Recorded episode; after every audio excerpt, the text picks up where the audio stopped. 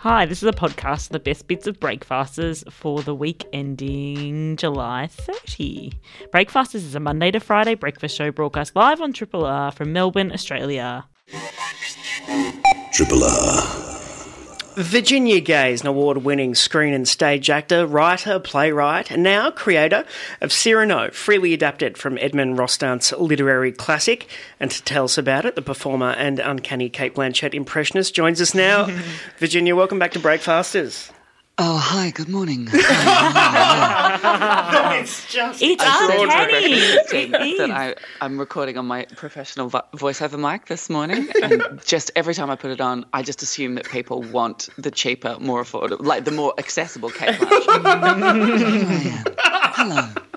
Good morning. What do you need me to sell? My show? I'll do it. Oh well, let's start with Cyrano. What, what have you done with it?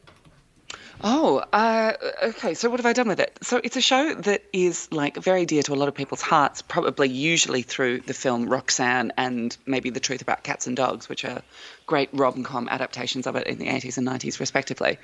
Um, and I really love it. It's about uh, a person who has decided they're unworthy of love because of something about their body. And I was like, that seems a very familiar feeling to me for my teens and my 20s. Um, but what happens when you have a female Cyrano is that uh, Cyrano is a tragedy, uh, and I don't really want to be part of telling stories anymore that um, endorse killing your gays and saying queer love is impossible.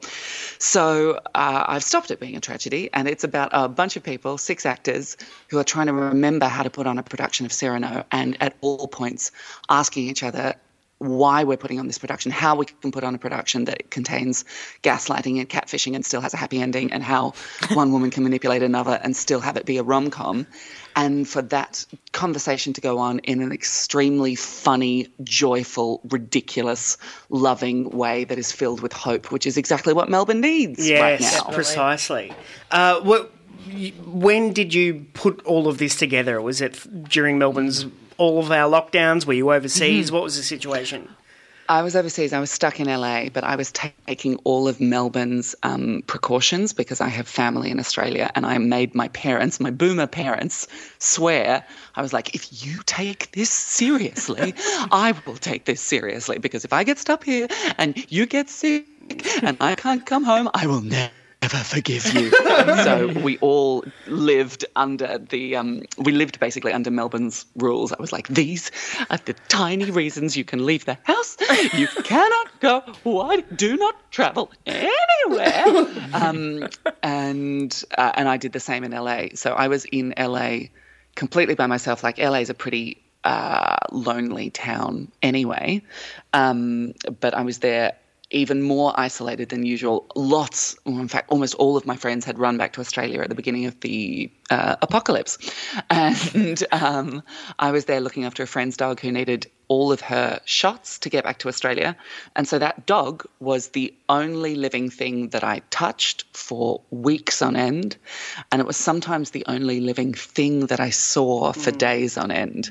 So it was truly isolating truly, truly isolating, but also excited to announce that that dog and I are married now. Um, so she really got me through some dark times. So Gidget and I uh, get excited. There'll be a save the date card in the mailbox soon. Can I ask if you were so diligent? How is it that you contracted COVID?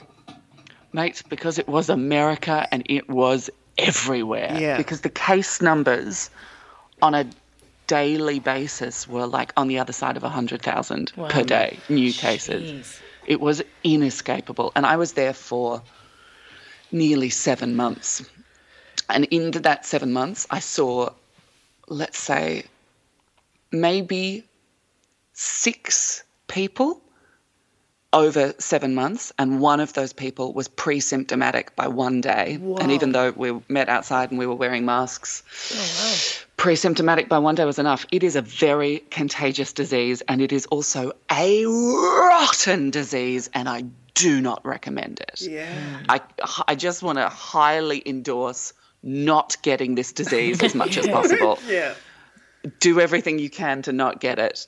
Abide by lockdowns, even though they're absolutely awful, but they are the main thing that we have keeping us from getting this disease and letting it run rampant in the community at the moment. And then when we can, let's all get vaccinated, yeah. please. Uh, and in the meantime, go to the theatre.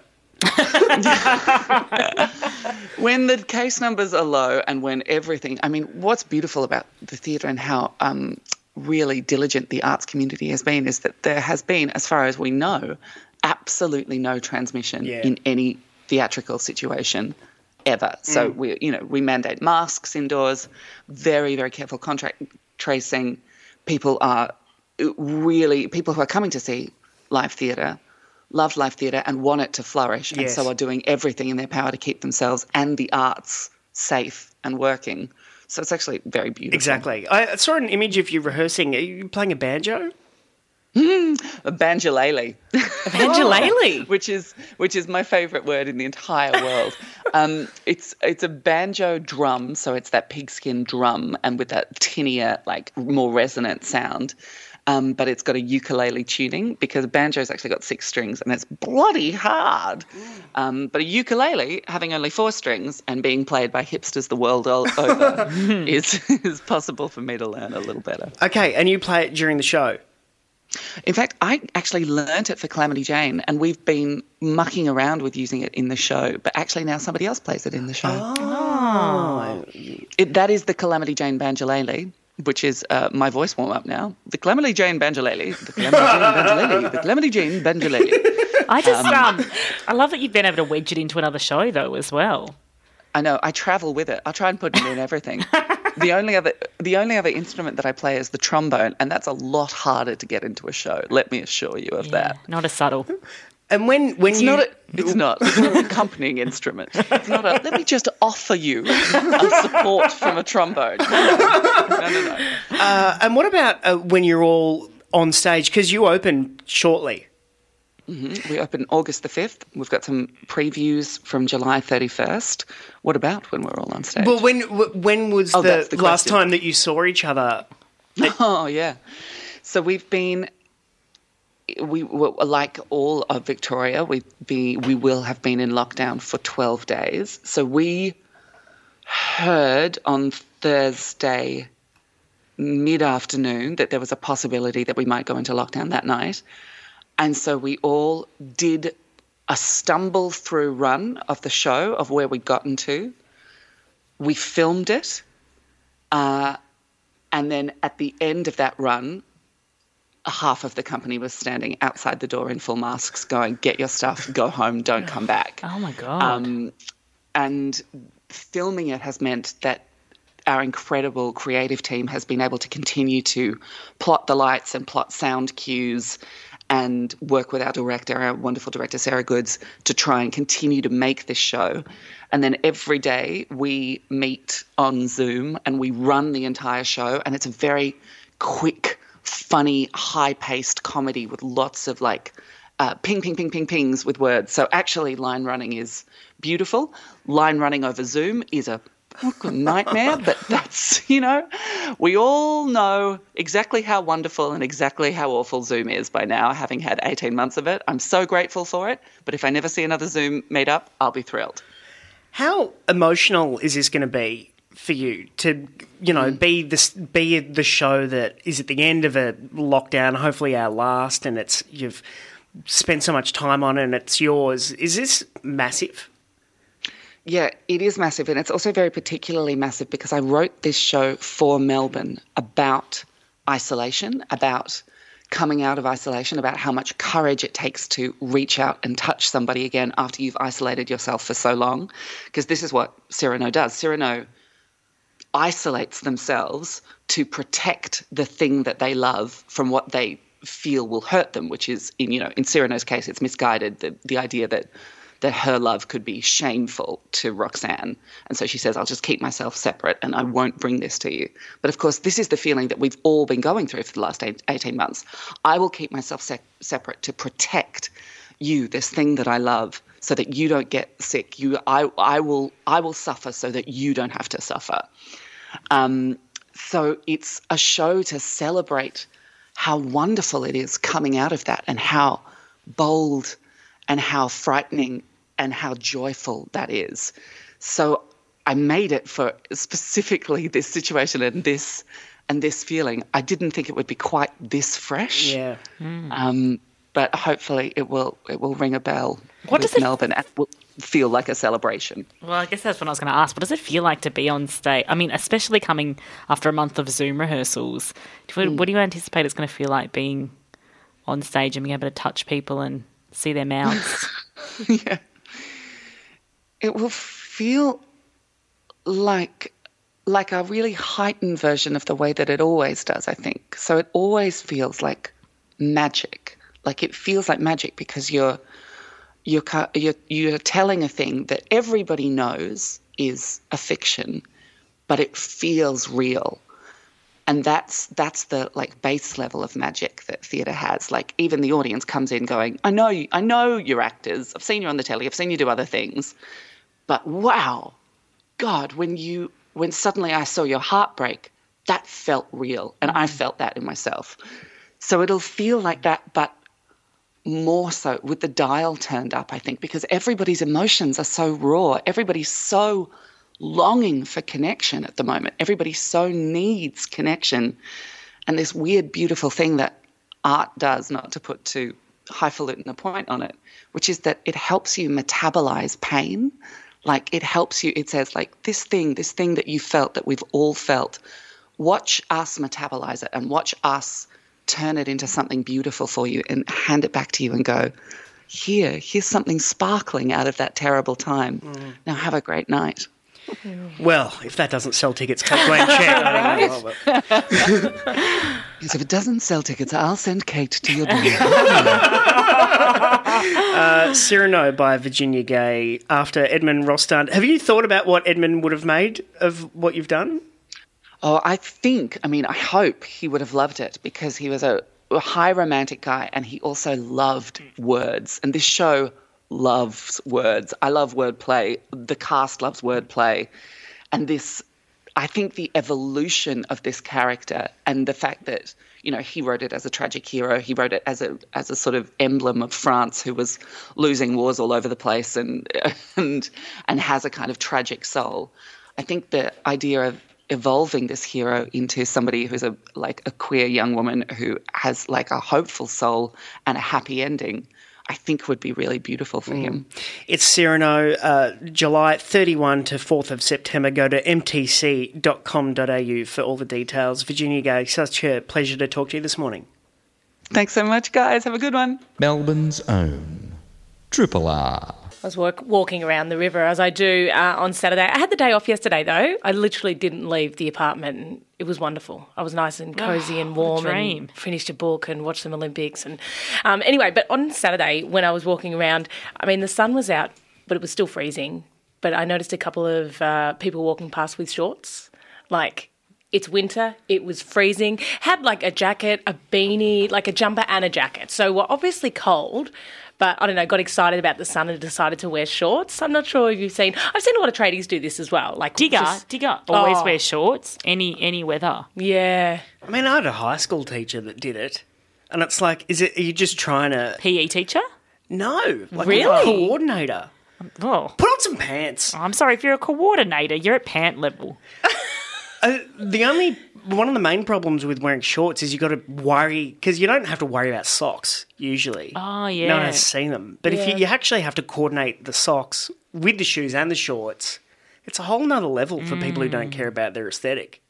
I, you know, when I was when I was younger, I used to catch the bus to school, and I would like w- when it was going to be a warm day, it, it would always be frosty in the morning, and I was living in Blackwood, and so it would be freezing in the morning, and there would be frost. But when you saw frost, you knew it was going to be a nice day, but freezing in the morning. Um, but I was determined because I played. I just played sport every single day. So um, come lunchtime, I'd be too hot in pants. So in the morning in the morning, sorry, at seven seven thirty in the morning, I would put shorts on and I would get on the bus. And my friend, who I sat next to every day, she would just be like, "You cannot tell me that you're not cold. You must be freezing right now." And I would always say, "No, I'm fresh." Like I was freezing. I was absolutely freezing, but I just said fresh to convince myself that I would get through the morning. The afternoon was always really sunny, so it, and I, I don't know. You don't bring a change of clothes. Oh, sometimes you do. I couldn't be bothered. So Um, worked in a disposal store that had uh, zips around the knees. Oh Oh, yeah. Would you have done that? How handy. Absolutely not. Yeah. Oh my god, how embarrassing! Social suicide. I wouldn't have had that friend on the bus anymore. I'll tell you that. Yeah. And also, it's just something else to lose. true. True. What are you like, gonna I saw Bobby in the morning and she was wearing pants. Now she's wearing shorts. and Bobby pulls out the knee to foot sleeves of her pants. What are you gonna stuff them in the cargo pocket? yeah, you would. Yeah. So bad. But why do shorts have a bad rap? Like, do you reckon no one can walk into a restaurant, a cafe, a club, a room without being judged for wearing shorts? Skirts are fine, pants are fine, three quarter mm. pants, capri pants, leggings. Mm. But you can't. What, what is like? I just don't get why shorts have a bad rap. Maybe at a certain length, like a short short. Mm. You can walk into a club in a short short Yeah. as a Right. woman, perhaps, but like I just find it weird that shorts. There's something has remained so, uh, like they they're just not a pant for anything. Yeah. They're just a pant for sport, but otherwise they get a bad rap. Otherwise, you Like if you were you're going on a date and someone turned up in shorts, you'd go, "I'm out of here." Oh, absolutely. Well, I don't know the rules anymore. I mean, is it below the knee? Is it on the knee? Is it above the knee? Oh, I mean, I would always wear shorts just just slightly above the knee, kind of a thing. Um, I wouldn't wear short shorts if I was playing sports or anything like that. Actually, even if I wasn't playing sports, I wouldn't be wearing short shorts. You know, I played cricket, women's cricket, um, in the mid '90s. God, that's how old I am. And you know what we had to wear when we were playing cricket? Well, Culottes. Get out. We had to wear like long clots, like whoa, to the God. ground. No, to, to- Oh. like to your, you could have them there be around the knees, but uh, the uniform. So it was white culottes, white as well, um, and long socks. So I would have a tan line of my knees, just like between my long socks where it ended and the end of my culottes were. I didn't even know culottes could end at the knee. yeah, It's like um, baggy short, like floppy shorts. yeah, kind of. Yeah, um, I, I think we had to wear them for about. Maybe three or four years until eventually they allowed the women to wear pants because they Oh were, of oh course, much more comfortable to play sport in. But for my first four years, four or five years, we had to wear culottes and long socks Oh to play cricket, as though we were. How could yeah, you ever back in the seventies? be or sexy and I mean, Oh, not, well, that, we not that that's what you're thinking when you're playing sport, but, But even jeez, just, just comfortable as well. Like once we transferred to the to the comfortable, p- yeah. Oh, sorry, Right. did you tuck in the culottes? Because I'm looking To at a the picture socks? of Louis the Sixteenth, and he, yeah, he tucked his culottes into his socks. Oh no no no! So there was a gap. So your knees were shown. So you'd literally have to put sunscreen on your knees. Um, and you know, God, this is so old school. I, I actually had you had long socks, and then you had a stirrup to put the long socks in, God, so they didn't go down. What the hell?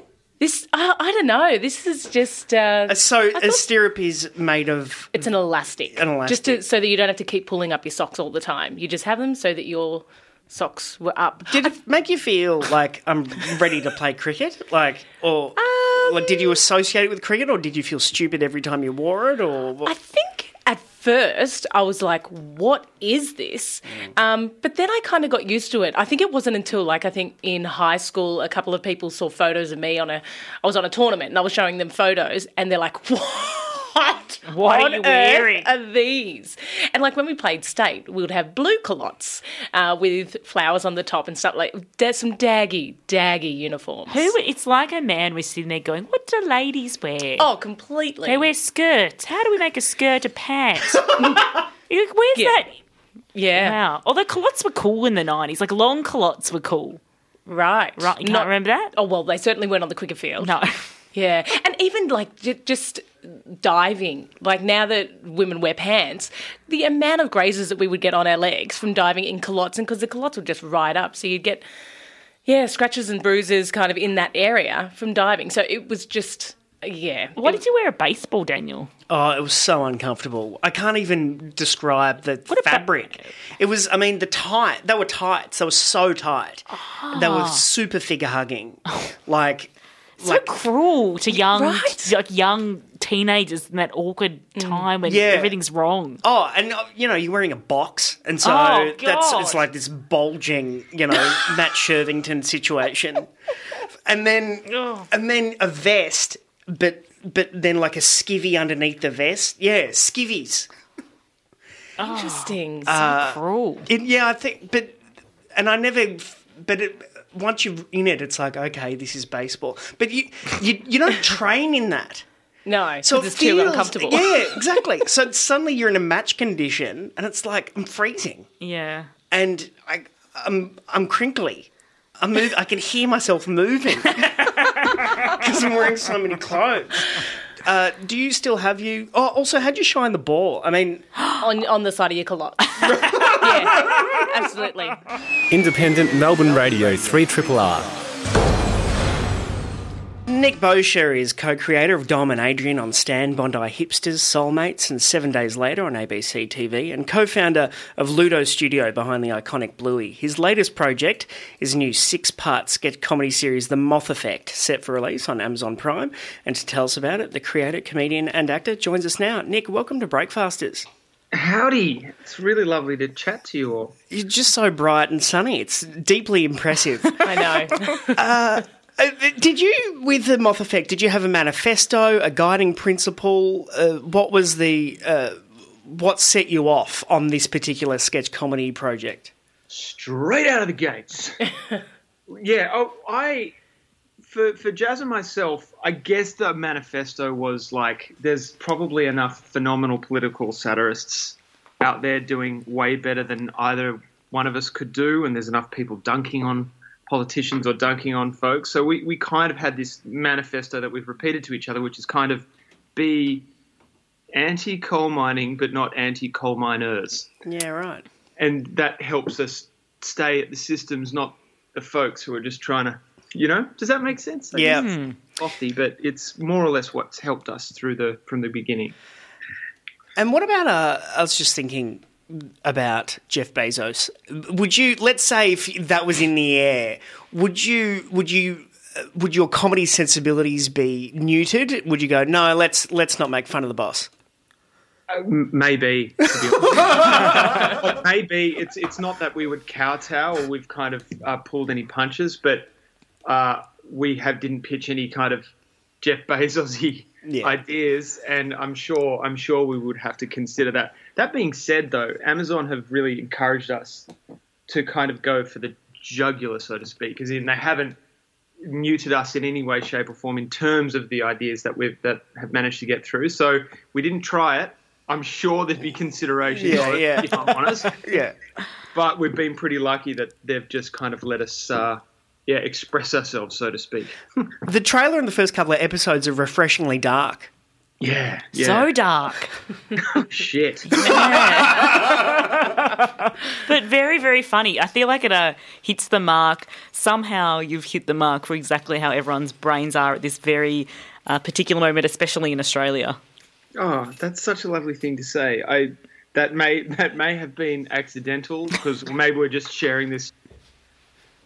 Maybe we're just sharing this same fever dream at the moment, and um, we've managed to just tap into a little bit of that collective consciousness. But yeah, it's pretty. It is pretty dark, isn't it? I watched it last night um, with my girlfriend for the first time, and she she kind of laughed, but she also did this thing a lot.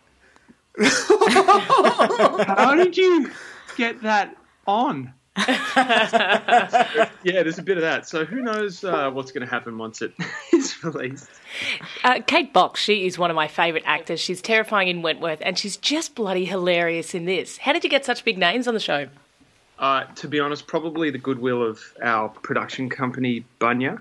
And you know, I'd I'd known and fawned over Kate and her artistic flippin' genius Yeah. for, for years now because she is like the next level. When we saw her perform, we were like, "Oh, okay, I see. I see. That's what that next level is." Because Yeah. yeah, she's a dramatic actor, but when she did the things for our sketch, she was kind of like David Brent. She was like brilliant, Yeah, she was. and it blew us away from the day we filmed to the edit studio. It was just mind-boggling. So yeah, probably the goodwill of Bunya and Kate had done a tiny little thing that I'd done a while ago in um for soulmates. So she knew of us, but yeah, I don't take any responsibility for. I don't want to um, give too much away, but how do you convince Bryan Brown to be Q- QAnon? that is a question I have just received. um, Well, again, if I'm honest, probably the goodwill of other people that are not me.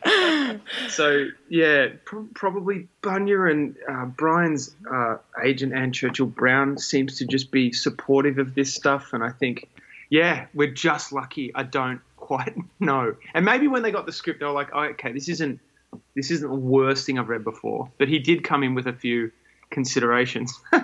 Did he? Like what? Well, he was. They're, they're very precise, artistic people, and Bryan's got so much experience. So he came in with this, of course, like script literacy. So he's like, "Yeah, so hold on. So this guy wants to do blah, and he wants to get to blah because of blah, and we'd we'd really have to kind of not talk through it with him as though he needed explaining. He just needed clarity on the concept, which helped us kind of realign the, the sketch a little bit. So that's kind of what I mean by that. Yeah, cool. Yeah. Yeah, he just needed the refining of the concept, which it helped, yeah. When you're tossing around ideas, how bleak does the writer's room get? Oh, Jazz and I. it, it gets dark. Good dark. It's like if we can't, I, I think it helps to kind of talk about all the dark stuff that's going on because it's not all dark and it's not all light and it's somewhere in between. So we're happy to go super dark and happy to mm. go super light, just depending. But Jazz is a phenomenally quite a cerebral academic bloke, whereas I'm like this jittery, caffeine fueled, you know, nervous bastard. He's he's so calm and so thoughtful. So I say all the words and then he sits back and just says about 3% of the words far more effectively, more efficiently that articulate the concept that I'm trying to get at. And so that kind of leads us to ideas sometimes. Right, what a team. Yeah. I was going to say, what oh, partnership? he's, he's a pretty brilliant fellow, yeah. I um I don't know how much we were allowed to give away from what I've from what I've watched. Am I allowed to talk about one of the characters? Yeah, totally why not? Okay, Yeah. so I got really messed up by oh now I've forgotten his exact name. Knight. The time Knight. Time Knight. Oh, no. Okay, can you can you talk to me about the time Knight and where did this character come from? Because it's kind of really. It, it effed me up a little bit to Me be too, to be totally honest, but um in a in a really great way. Oh, that's good. Okay. Well, it depends. The more questions you ask of Time Knight, the more questions there are. So it's that kind of You're having a nightmare and you kill that spider, and that spider turns into seven spiders. That's Time Knight as a sketch. He is a time traveling, uh, you know, let's call him a space cop, uh, time traveling cop who um, has he travels the timeline to basically fix things that have been bad throughout history. So his uh, offsider Chrono 311 gives him the notification that a Hitler has been born. So Time Knight travels back in time. I'm t- I shouldn't give this this much detail away. Anyway, whilst he is traveling, he has a tryst. The tryst is turns out to be his own mother, and he just realizes in that moment that he's essentially impregnated his own mother with himself. and so he's his own dad, but he's also his own versions of himself across infinity. And unless he sleeps with his mum, World War II happens. I just don't understand where it came from. It's so good. Yeah, I know, I get that's a beautiful brainchild of jazz. I'm honest, and yeah, and just you know, it's a it's, there's a robot in it, and the robot's got a beard. Think about that. Uh, am I crazy? Were you an artist manager? I was a musician manager, yes. In fact, I, I kind of semi wanted to talk about it because I used to fawn over Triple R and used to try and get Lior. Lior's a beautiful manager, who, oh, sorry, beautiful artist that I used to manage back in the early thousands or mid, well, 2004 onwards. And um, yeah, I was always such a, a fan of Triple R, and we always thought it'd be super cool if we got onto Triple R. So there you go. Wow. You, you've made it. yeah, finally. uh, did you did you learn anything being on that side of the fence versus exploding with you know Bondi hipsters and all the rest of it since? Yeah, I think so. So much because um, what I've discovered being in on the management side of things that it kind of demystified the work that goes into I don't know being an artist, and I'd, I'd see folks like John Butler be this phenomenal artist, but also amazing, uh, had this amazing administrative acumen.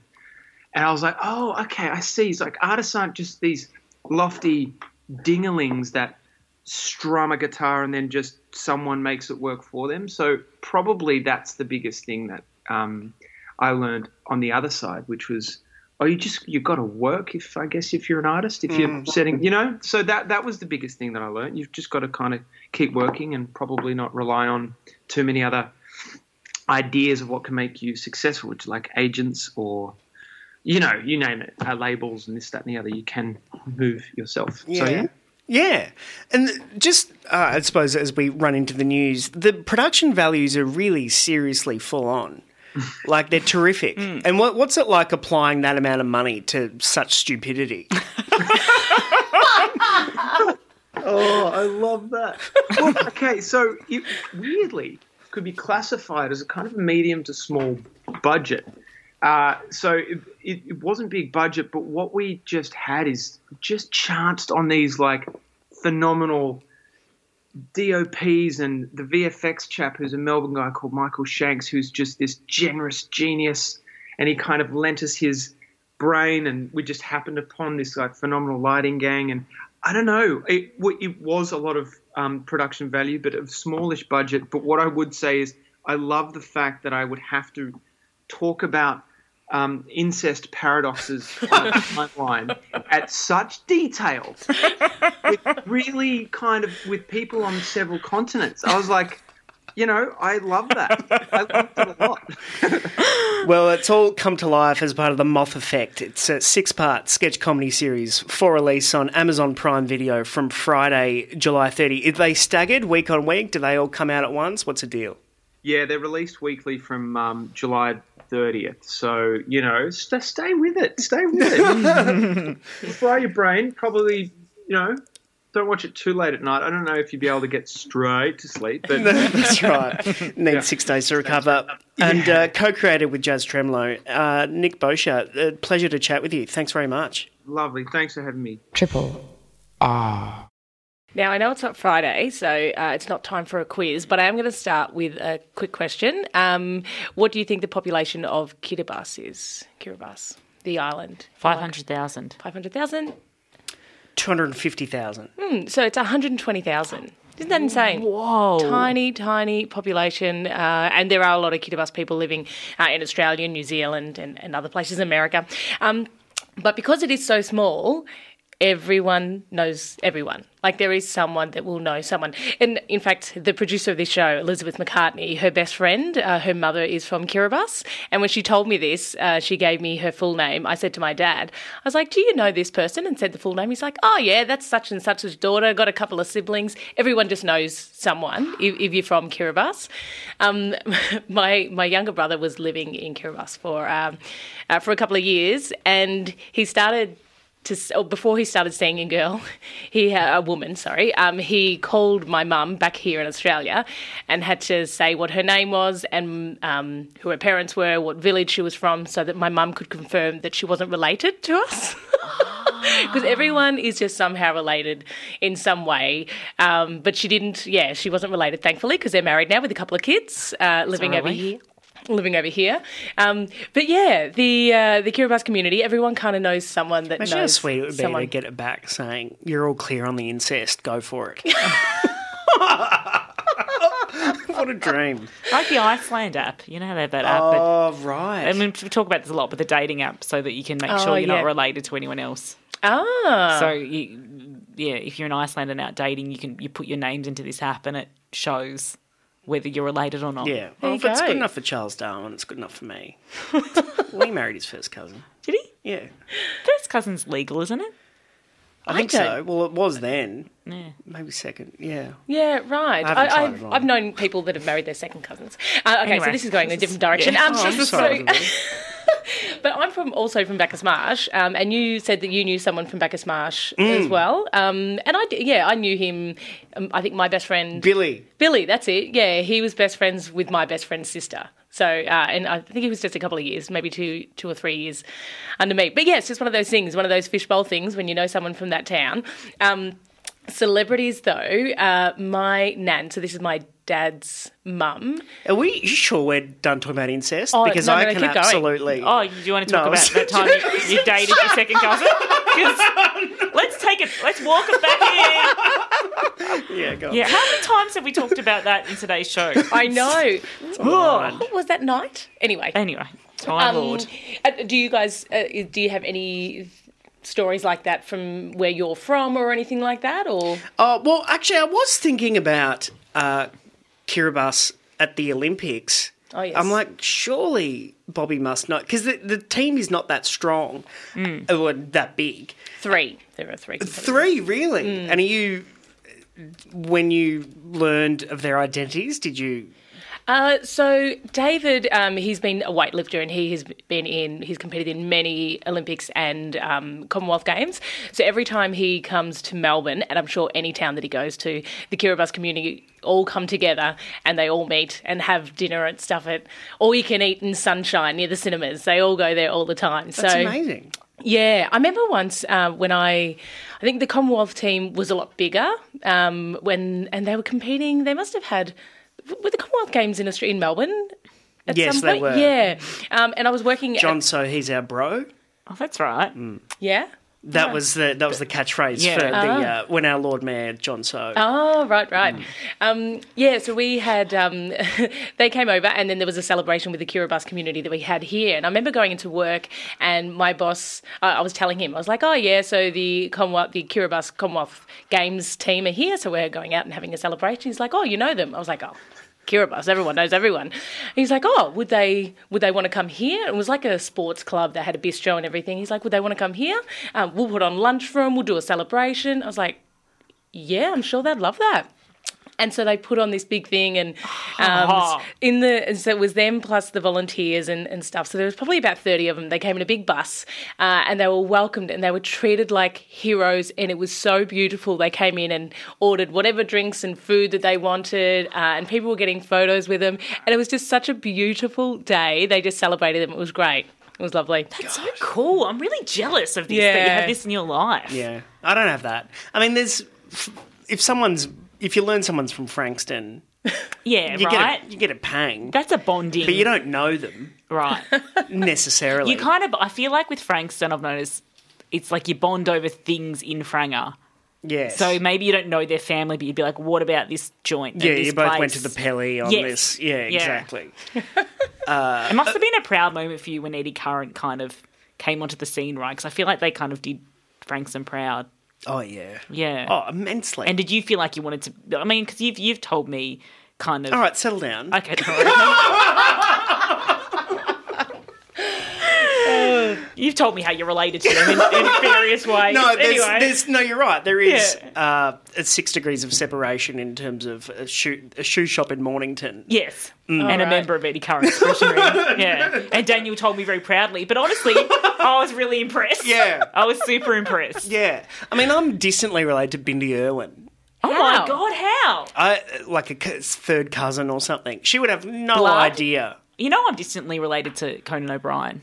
Is that a All right. fact? How? Yeah. How? Tell me. But you're going to laugh at me when I tell you. So my d- it's my dad's cousin's wife's cousin. He- Okay, he's my dad's cousin's cousin's wife's cousin. well, that's not nothing.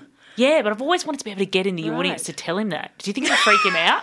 Well, he was in Australia. I know. I feel like that was my chance. That was chance. to be didn't like, catch did up? you know you're my dad's wife's cousin? But then, And he's Yeah. so mad on the Irish thing. right? So that's I thought that's he's gonna he'd be into it. Hmm. And so we go back to Bindi Irwin anyway. I've got no Oh, more. that's the the- Conan thing's kind of But Bindi, I'm not going to go, hello, Bindi. I'm gonna-" like, well, I'm maybe never- not like that. That's a, no, but that's why she's going to hear that's it. a little bit. No matter that's what a little I bit say, first cousin. whatever I say, she's going to hear, hear, get this, you know, creep Get the away from away me. from me. yeah, Get My fifth cousin away from me. Are you blood? Are you blood related? I believe so. Which means you're blood related. More importantly, to Steve Irwin. Well, that is more important. Yeah. I, I would agree. Yeah. Don't you think? Like you're. Yeah, uh, I- I, I don't know that I'd The go original Bindi. Irwin. The original Irwin. Mm. Well, no, well, Bob was the original. He sta- Bob started the zoo. I don't. It's all fallen out between It's them. It's fallen out. I know. And I'm Team Bob. Maybe you could bring them back together. You could say, like, I'm a distant third cousin. The Irwins need a mediator. yeah, and they need you. Someone with a vested interest, but who's also impartial. Yeah. Despite the fact that I just said I'm Team Bob. and their six cousins. Triple R.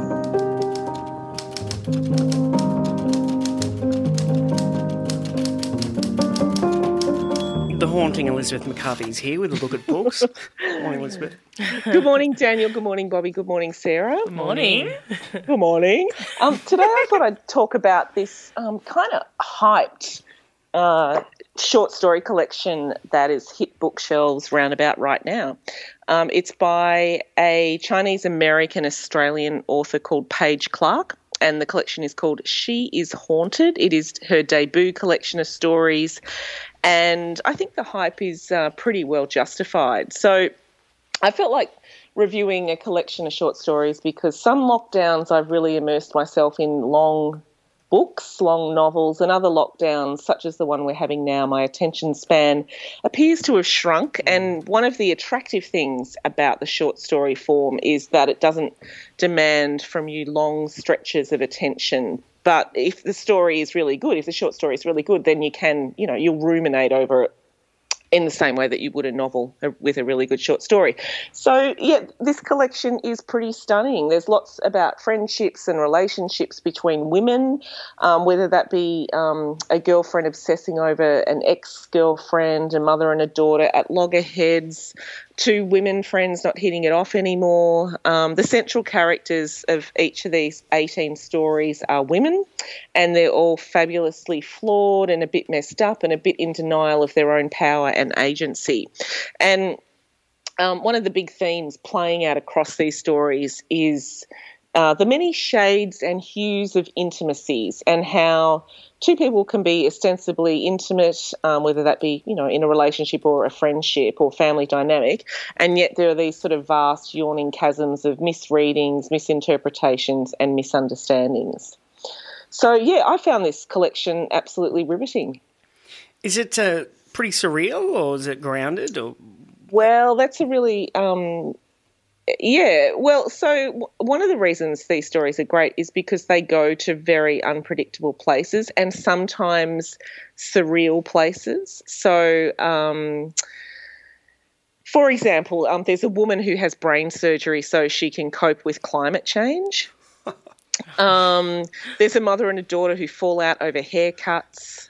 There's a ballerina who is becomes obsessed with her husband's new dancing partner. So, so there's the surreal in some short stories, and then there's the very real in um, in most of the stories, actually. Yeah. So, so there's you know there's sort of shocking and a bit funny and quirky, but I sort of sometimes hesitate using the word quirky because that sometimes suggests that um, that I'm talking about literature that doesn't have much meat on its bones. But this this collection really does. It's it's you know it's from the brain of someone who thinks deeply about human connection and disconnection.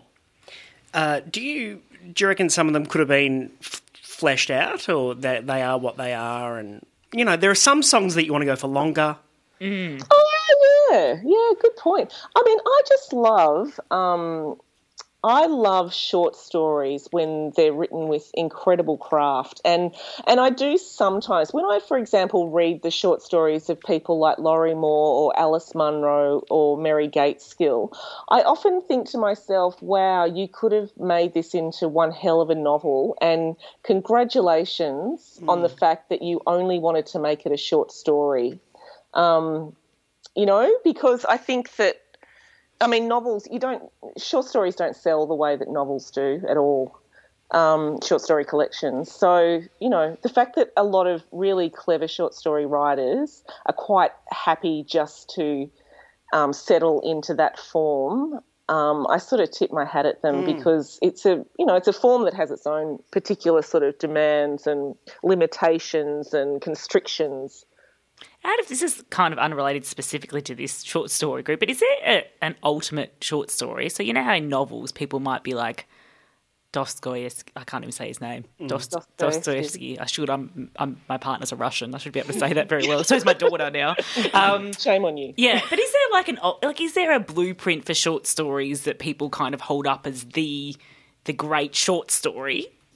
That's a very interesting question. I don't know. I think that, um, like for example, in the last few years, I think the finest collection of short stories to come out of um, Australia was Josephine Rowe's short story collection here until August. Every single short story was so tight, so um, beautifully written, and took you places you didn't expect. And she is kind of an extraordinary writer. Um, and then, then there's someone like Gerald Murnane, who to me, um, some of his short stories aren't as strong as others. But again, I mean, he's got such a sort of brilliant, singular, unique mind. But yeah, I don't know. People, it's kind of like short films in some respect, where people don't necessarily sit around and talk about short films with the same reverence as they do full length features. And I feel that sometimes um, short stories get that kind of um, uh, resistance as well. Well, The Secret Life of Walter Mitty by James Thurber is like, I don't know, is it 800 or 1,000 words? And a 100 years later or whatever, we're, That's true. they're still making movies about it and it's a catchphrase for, you know, a, a fantasist. Yeah, exactly. Um, I, I actually think that short stories are probably more highly regarded than short films, really. I don't think anyone really.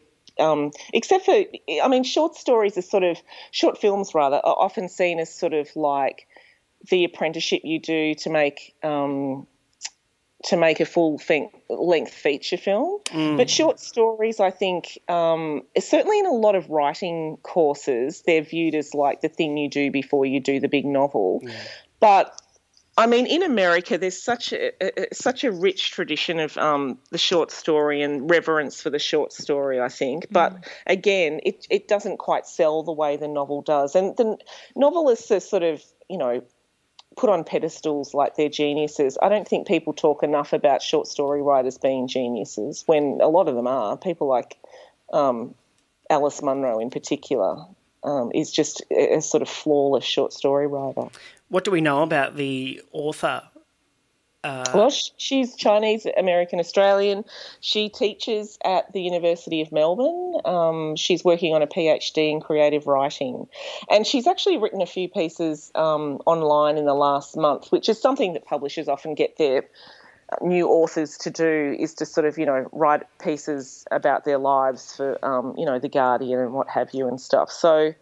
So yeah, I've, I've never heard of her before, and I'm just kind of um, really super blown away by how strong this debut collection Yeah. is. And was this collect? Were any of these published previously, or are we bang out of the gate in book form? I'm not sure actually. I haven't researched that, um, but I suspect they at least a couple of them Yep. would have been because they're so strong. I can't imagine that she would have only just Sit kept on them, them. for this collection. Yeah. okay. It's She's Haunted by Paige Clark and the publisher. Allen and Unwin. Excellent. Elizabeth McCarthy will chat imminently. Yes, see you soon. Triple R on FM, digital, online, and via the app. Thanks so much for being here. It means a lot. It's our great pleasure to welcome as our Wednesday wisecracker, comedian, writer, and the lockdown co-host of Junk Time AFL podcast, Michael Chamberlin. Morning, Chambo. Hey folks, I haven't seen you guys since the um the the COVID protests on the weekend. good to hang out. I mean, Dan, you shouldn't have punched the horse. But You don't call, you don't write. I've been tied up. that's five G. They got to stop it. They got to look into that. Um, are you slowly losing it? Uh, I'm okay. I'm okay. I uh, I think what's it been about three weeks in Sydney now? Of like, I mean, initially it was like a very crappy lockdown, and like people were like literally begging Gladys to actually do something, um, and then eventually we have something now. But uh, I'm I'm north of the bridge. I'm doing very well. and so actually, it's surprising. Kind of hasn't really kind of crossed the bridge to the northern areas, but um. It's funny, man. I've, Gladys has been doing the press conferences, like next, pretty much next door to my place. Uh, and she, when she announced the lockdown, maybe like a month ago, whenever it was, um, uh, I was like, oh, that's right next door to me. And so I was like, I'm going to go and see what that press conference looks like, right? And I was wearing my tracky dacks and the t-shirt that I sleep in and a baseball cap. But I took my podcast recording gear with me. I don't know why. And I wasn't going to do anything.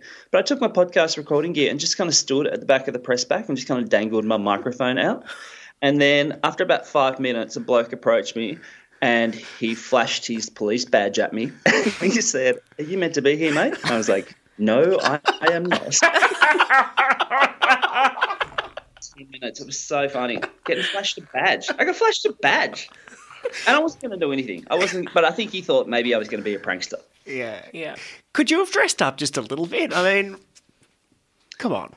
Well, I mean, well, I mean, we're currently skyping, and I'm wearing a costume smoking jacket and smoking pants and a Hawthorn jumper and a Hawthorn scarf. So, I mean, what's your definition of dressed up? And I'm wearing a I'm sorry, a top hat. Can we just? Yes. How did you leave the top hat out of that?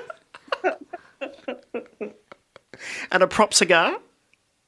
and a prop cigar, and I've got my childhood teddy bear. So, guys I didn't make an effort, okay? What's what's Teddy's name? Potbelly. Oh, I think I had potbelly since I was about four. He's got a bit of a wound. His arms got stitched up from when. Yeah, but anyway, um, I'm 43 years old.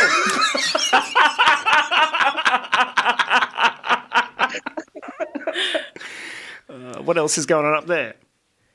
Dude, I um, can I tell you a story? Okay, it's it's you know it's Wednesday funny time. I tell you a story. Can I tell you a story? Yeah, About, yeah.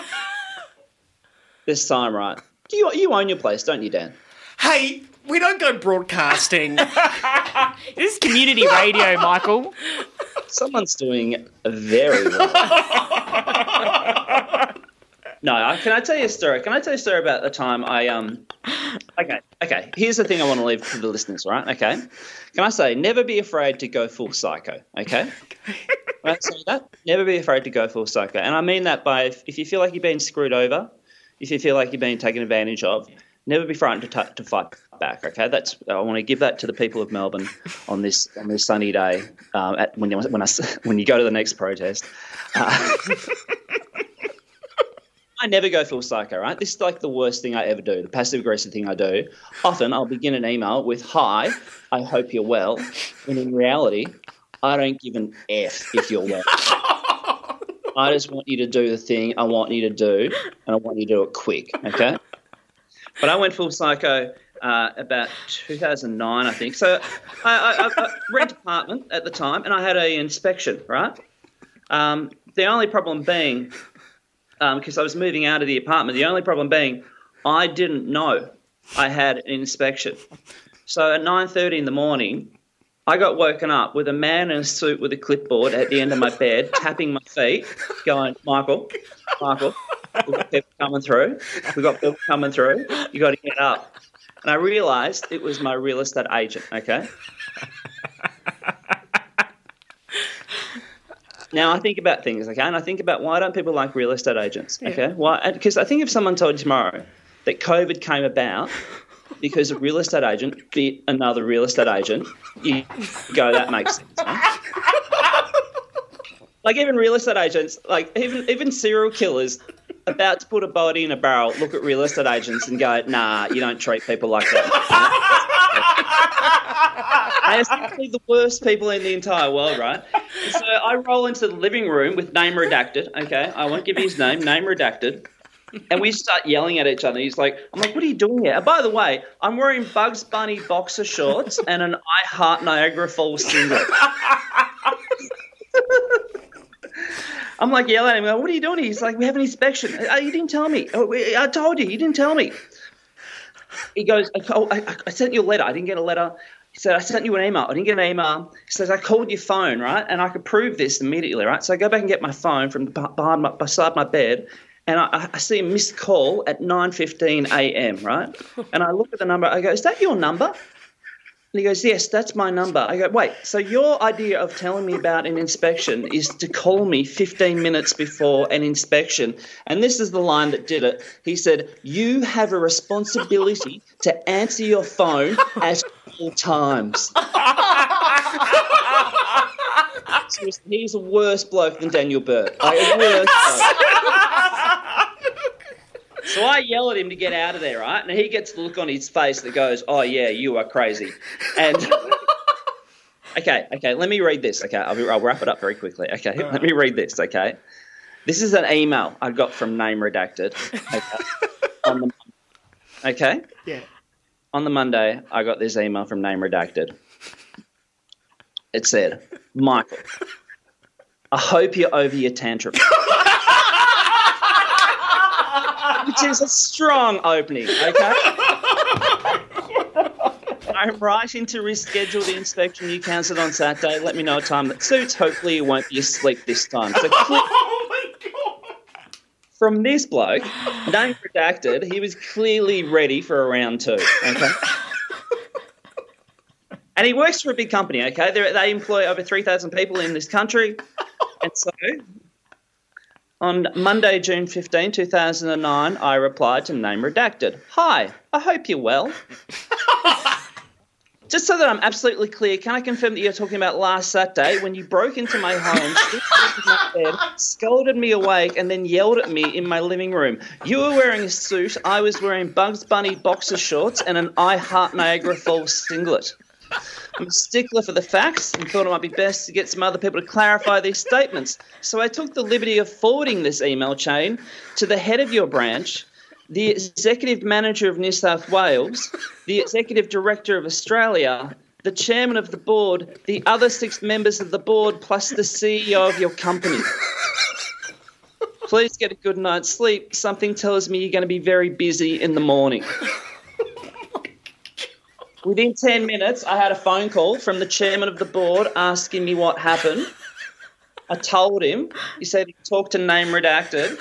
I found it very funny because he also said, he's like, How did you get my email? Because I went full psycho.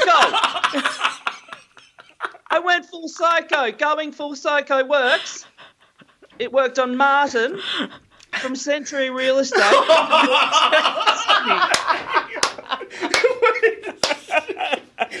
Go full psycho people. Oh, what a great advice. Well, uh, Michael Chamberlin, full psycho, give our best to Gladys when you next see her. So. Triple R.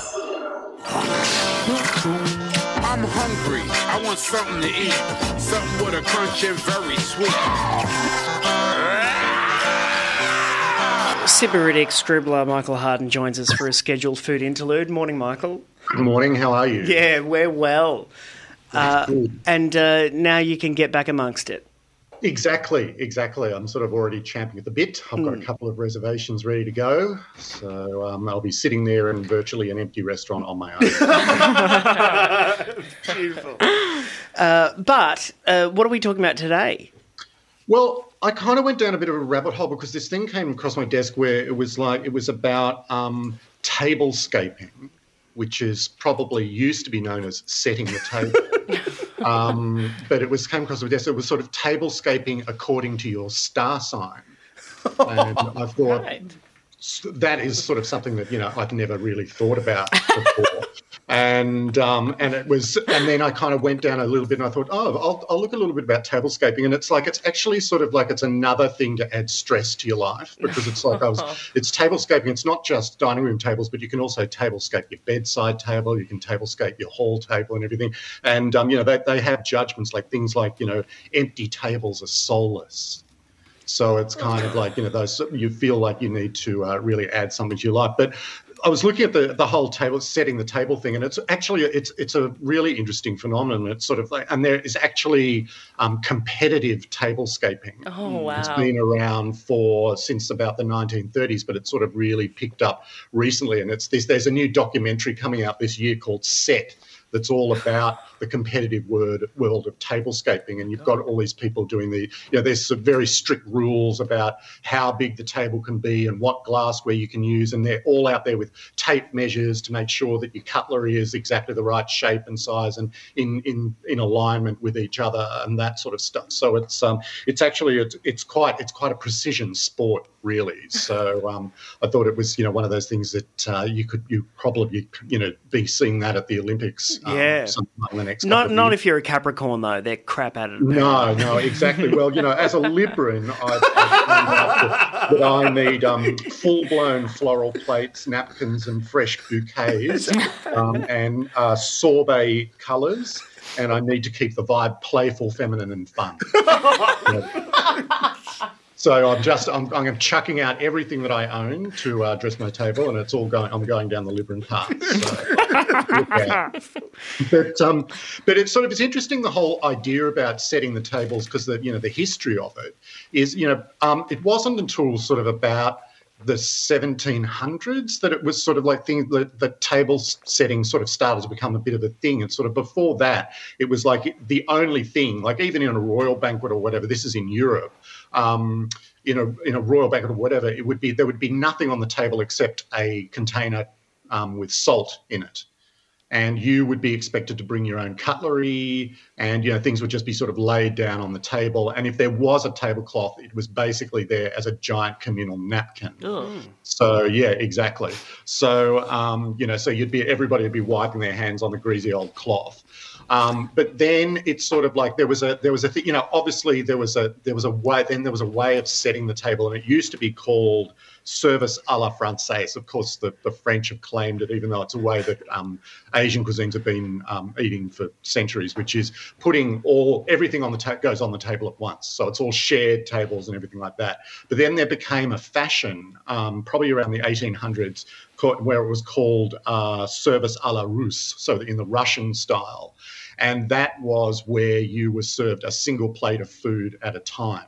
So it was like sort of like that kind of entree, main, dessert thing. It's the first time that came in, and that became very sort of fashionable and the the sign of aristocracy. So all of a sudden, you were confronted with a table that normally was filled with dishes of food, but it was empty. You know, other than the than the little single plates of food, and so all of a sudden, the stuff that went on the table became displays of power and um, of wealth, and you know, you would sort of like you know, it became more and more innate um, as uh, particularly as manufacturing started to come in. So things were there was more glassware, there was more cutlery, there was more dishes and everything, and so all of a sudden it became this incredibly complex thing where you would have you know 18 sets of you know knives and forks lined up ready to go. Um, so that's kind of where that kind of thing happened, and then it became sort of a more middle class thing as the, as things started to become cheaper. Hmm. Uh, With the tablescaping, the competitive one, do you did you get involved? Did, is it exciting? Do they get tape measures out? Uh, It's what are the rea- metrics? It's actually really interesting because it's the whole thing of, with the um, best in show sort of stuff. So they the the setup is that they have like you you apply to get your table in there. And then they have like a series of themes, and then they have an open competition. So they might have Parisian Nights or um, Gone with the Wind or something like that. And you have to like you everything has to sort of go within that theme. Um, one of the, the major rules of it, there's no real food allowed anywhere near the table. How disappointing. yeah, exactly. But on the other hand, you do have to present a menu of what you would serve at the table that has to be in the Gone with the Wind theme. So uh, you know, it's actually and like you know, and they will judge you on the, the sort of glass that you've, you're using. If you, if your water glass and your wine glass are in the wrong position, you have to you know there, there's a lot of lot of Windexing going on with glassware because if a, a single fingerprint can mark you down, it's very tense. You know, do they? sort of like this, this one woman. I was I saw the um, the trailer for the documentary that's coming out in a little while, and uh, one woman she yeah she she was in tears because she you know she'd put her water glass and her, her wine glass in the wrong spot and had been marked down fifteen points. High intensity stuff. I know exactly. It's brutal. The brutal world. Just a brain snap, I guess, in the tablescaping world. Yeah. If yeah. we were to come for dinner at um Michael Harden's house, what would your what would your table look like when you said it? Yeah, Is it something I- that you think about? And Yeah, yeah, exactly. But because it was like you know, I'm looking at this tablescape and I was kind of mocking it and everything, and there is a lot to mock because it's you know it's so over the top in some of the you know the, the, the idea of competitive tablescaping. But I also actually really like the idea of dressing a table if you've got people coming over for dinner because it does make it into an occasion, you know. And it's kind of like I own I, I own one tablecloth that I picked up at IKEA, but I sort of but I bring it out, and you know, I, the last time that I had it out when I was allowed to have people around for dinner, I um I actually I was like I looked at it and I went, mm, that needs an iron. Right. And I was just sort of like, and did that, and it's kind of, you know, I, I think it's, um, it's it's nice to, and you sort of look at like the history of like all all celebrations. Like you look at Christmas, you look at Eid, you look at Chinese New Year, you look at Hanukkah. There's all ways of dressing tables for that, and it kind of it does bring a sense of occasion to it. I kind of like that side of it. Um, and I think at the moment, like you know, the trend in case you, there are but like there there are quite a lot of um, tablescaping influences as well. There's a lot of like you know, so um, you might want to follow some of those. And the trend at the moment, just so that you don't you know don't get embarrassed when you invite your friends over, is sort of it's a very natural sort of I live on a farm kind of kind of aesthetic where it's sort of like you know you look like you've just kind of you know hacked open one of your potato sacks and laid it on the table as a tablecloth you know so it's got a bit rough you know you don't want to iron your linen napkins. You've got a bit sort of you know earthy tableware.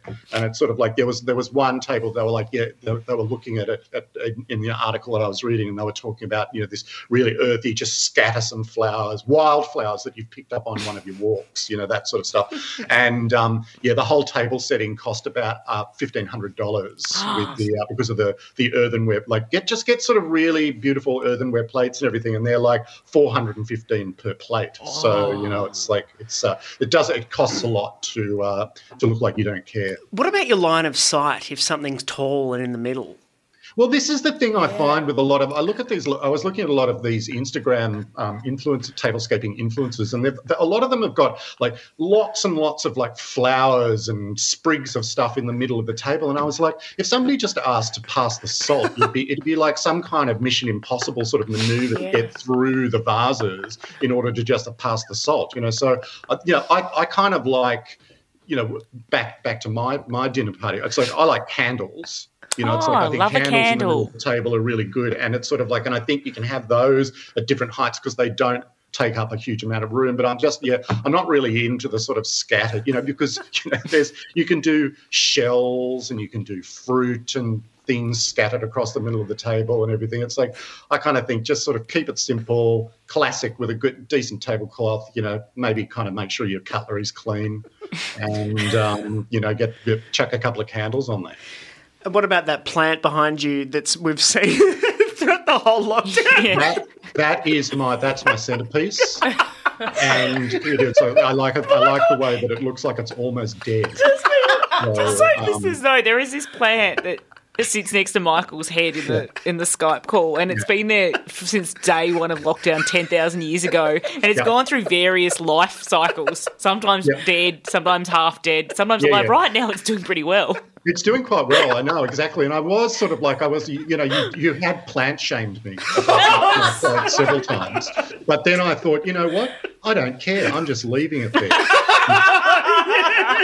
All right, tablescaping. And have you changed your tune on a clean table or an empty table's a soulless? Do you do you think there's something to this? Oh, look, you know, it's kind of like whatever turns you on, but it's like, yeah, I, I kind of like, you know, but, but the idea of like actually thinking about dressing a coffee table seems like something that kind of, you know, we you might need to leave that for another moment and think about, you know, think about your life a bit. Water your plant. Oh, Michael You Hart. heard it here. Always a pleasure. Water. Thanks very much. That's right. Triple R. So I am one of three in my family. I've got two brothers. You both have siblings, don't you? Yes. You, you're one of five. are One of five. One of five. How about you? One of four. One of four. Really? I'm, I'm one of three. I thought that was a lot, but not compared to you two. Um, I'm I'm in the middle. So we've got I've got older brother, obviously, and a younger brother. Uh, Where are you, Smithy? Are you in the middle? Second last. Okay. And What does he say? Uh, Is that to say something about my mental state that I call myself second last in the family? I don't know how else to say it. I was yeah, I was trying to think of another second way to youngest. say. Maybe I should second say youngest. second youngest, Yeah. second Second- last. second- Jesus, It's a competition. But there's a big divi- so there's like the oldest kids, then there's a gap, and then there's Yep. the three youngest. So some might call me a middle child.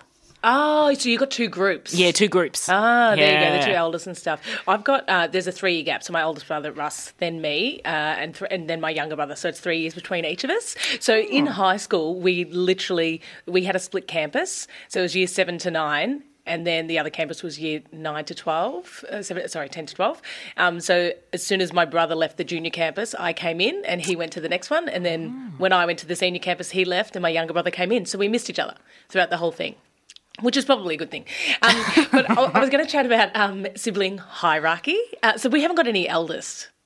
Okay, No. so we see we can be completely honest here. Um, but eldest, uh, I would say, uh, they get treated. Well, the eldest in the I'm a middle child, so I'm going to say that. But the eldest in my, um, I guess, childhood always got the perks. Like would always get the front seat, would always get to stay up later, um, could always go to parties, was allowed to do everything because they were the eldest. Um, and then the youngest um, could get away with anything. It's like and my parents had given up. It's like, all right, we've got two, you're the third, just do whatever. Like, didn't have a bedtime, there were just no rules. I felt like I really got jibbed as the middle child, right? Typical middle middle child. Um, I, I sent a message to um, to my family. We've got a family face group messenger thing which which is great sometimes and then it can get inundated and you just have to ignore the messages for a little while um, but I sent a message saying to them that I was going to be talking about sibling hierarchy, uh, and these are what I think the traits are. What do you think are some of your traits, uh, you know, in, in the hierarchy? And my dad came back because I said middle child gets neglected. He said, "Oh, you weren't neglected. If anything, you demanded our attention." I said because I was neglected. yeah. The definition of neglect, Dad. If anything. Oh, but my older brother used to do this thing. If Just- anything, I heard you scratching from inside the cupboard. Couldn't get any rest. If anything, I don't have any memories of you as a child. Who are you? Um, my older brother used to do this thing uh, for his own entertainment where he would he'd be bored, so he would tell my younger brother, he'd be like, uh, um, you know, Bobby was saying that she could beat you up in a fight. She was saying you were weak. You were so weak. oh my god, it's not even subtle. I love it. and I'm just like on, oh no, not again. No, I didn't say that. And people will be like, you said what? What'd you say about me? I'm like, I didn't say a thing. Russ is just starting stuff because he's bored. Do not. And then Russ will go, yeah, see, she, look at her. She's mocking you now. She's mocking you. I wouldn't take that if I were you. And literally, it would just all be on. And then we would just be in this big brawl. Mum and Dad would come in. Russ just be sitting there eating popcorn, and Literally eating popcorn. yeah, and then and then I'd get in trouble for beating up my younger brother. Oh, but I mean, it, it I. It didn't last too long. He certainly got a little bit older and bigger than me, and that's when I said to Russ, "I'm like, you have to stop doing this." How how violent did it get? Um, oh, I mean, you don't punch in the face, but we certainly. Uh, I, I grew up having wrestles with my brothers. Um, my older brother, if he, because he was bigger and stronger, my defense was if he came at me, I would like go on the couch and then I'd just kick my feet. So, and he's just like, you can't do that because he'd go to like grab me, but I'd kick his face. it's like, what? That's what you get. kick Like- his face. You look so excited when you said that. Oh, just kick his face. Um, but I don't know. I, I think when I've spoken to other people, not everyone has had uh, physical brawls with their siblings. How about you guys? Did you have any? You would look like a turtle on its back. Yes, it's exactly. They're yes. kick in the face. Absolutely. it was my deep. I would just up on the floor in a corner, wherever it was, and kick until. I mean, my older away. sister, my elder sister is eleven years older than me, so we Oh, right. never. I think she moved out of home by the time I was sentient, more or less. Yeah. Uh, so yeah, it's hard to know. I mean, the middle child thing, it's real, isn't it? Yeah, Absolutely, it is. yeah, it is. And so is the youngest. So you're youngest. Yeah, so I've got to be careful what I say. Youngest just. He just got everything. Got it what he Yeah. wanted. Got away with everything. Yeah. Got gifts. Got yeah, yeah. So I don't know if that was your existence though. So maybe not. Oh no, I mean, yes. Th- this is from what I've been told is that I had the, I could do whatever I wanted. But also, you have no mm. evidence to the contrary because you're the youngest, so you can't kind of debate. You don't know what their experience was like as they grew up as well. th- there was You- a, You've got a sibling texting you right I've now, don't sibling, you? yeah. Have you? I, someone said I pushed my one of my sisters said I pushed you into a wall. Oh, that's right. She pushed me into a wall, and then a photo of my elder sister fell behind and smashed. Oh. Yeah, but I'm, you know, there's in terms of discipline. I remember running around like Benny Hill trying to chase, uh, trying to flee getting smacked. Oh man, Oh, yeah. yeah. that is mostly my, my childhood memories. Mm. Eternally being chased and having things fly over my head as well. Yeah. I mean, it's probably not parenting now, but I, I know that's how it happened. I just remember having things flying at me constantly. Uh, intending to miss you. I don't, who knows? It's- it's I, hard I to should probably, say. I should probably say yes, shouldn't I? probably not. Yeah. Uh, no, that was I don't know. We we are such a confusing. With similar, my eldest brother uh, probably left before I was even able to comprehend that he existed. Uh, in that we have a huge gap as well. He's probably eleven years older than me, and so I've always felt like a middle child, and the sister above me has always acted like the eldest child in the family, even though she's technically the middle. Yeah. But I blame her for the fact that I can't cook or I'm very coordinated because I was so we were so close in age that she just did everything for me from a very young age. Right. And so when we were say at the farm and having a barbecue, mum would get her to do all the you know, give her the tongs and go, You go and cook the meat, but then, oh Sarah, it's not really in your nature. you just you just watch or you just you know or you just can you just help mum stir the salad so i was often just like stirring lettuce leaves in a bowl knowing that it wasn't really a job and that my other sister was doing the real job mm. and i don't know it's probably unfair of me to blame it on her she was just good at Yeah. what she did but Yeah. Did you want to do some of those jobs? I wanted to, but to be fair, Mum was right. I just burned myself. Like I was very accident prone. Right. It was she did the right thing, but I I think now I'm an adult. It's easier for me to blame uh, my sister for taking all the jobs away from me, so that I could never learn how to function as an adult. Yeah, but if you want your tal- salad toss, Smithies, you go. I will just you just wait. yeah. Yeah.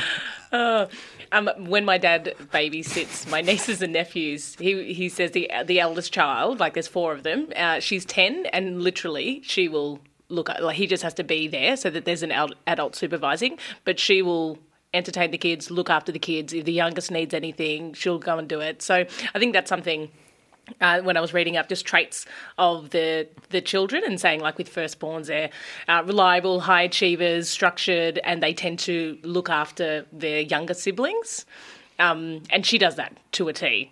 Um, middle child, which is me, some of the traits were people pleaser. Thrives on friendships, yep, and peacemaker. I, I took out all the bad ones. I've just put the good ones in Ah, there. yeah.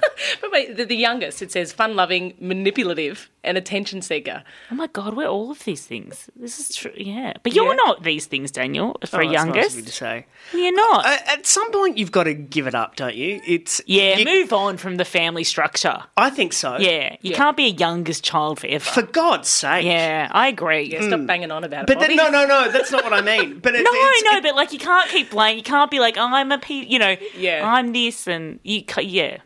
Yeah, it's. I think it's real. I think it's Yeah. the re- of I all the psychological things. I think it's very real. Uh, but you you shouldn't be, wear it your whole life. Yeah. Yeah. Like I find that the eldest has a chip on their shoulder. I'm only saying this because I know he doesn't listen. I don't know if you What guys sort of find chip? it.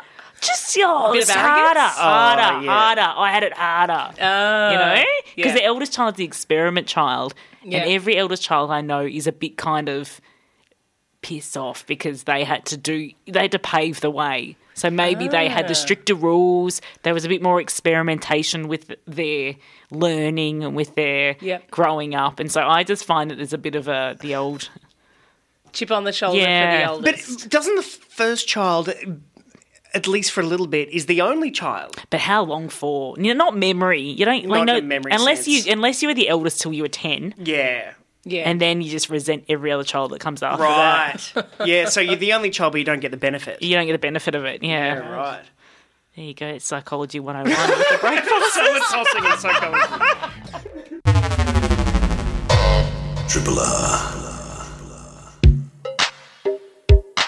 You've been listening to a podcast of the best bits of the Breakfasters, which is the Monday to Friday breakfast show broadcast live on Triple R from Melbourne, Australia. Feel free to get in touch with Breakfasters via Facebook, Twitter, Instagram, or via the Triple R website.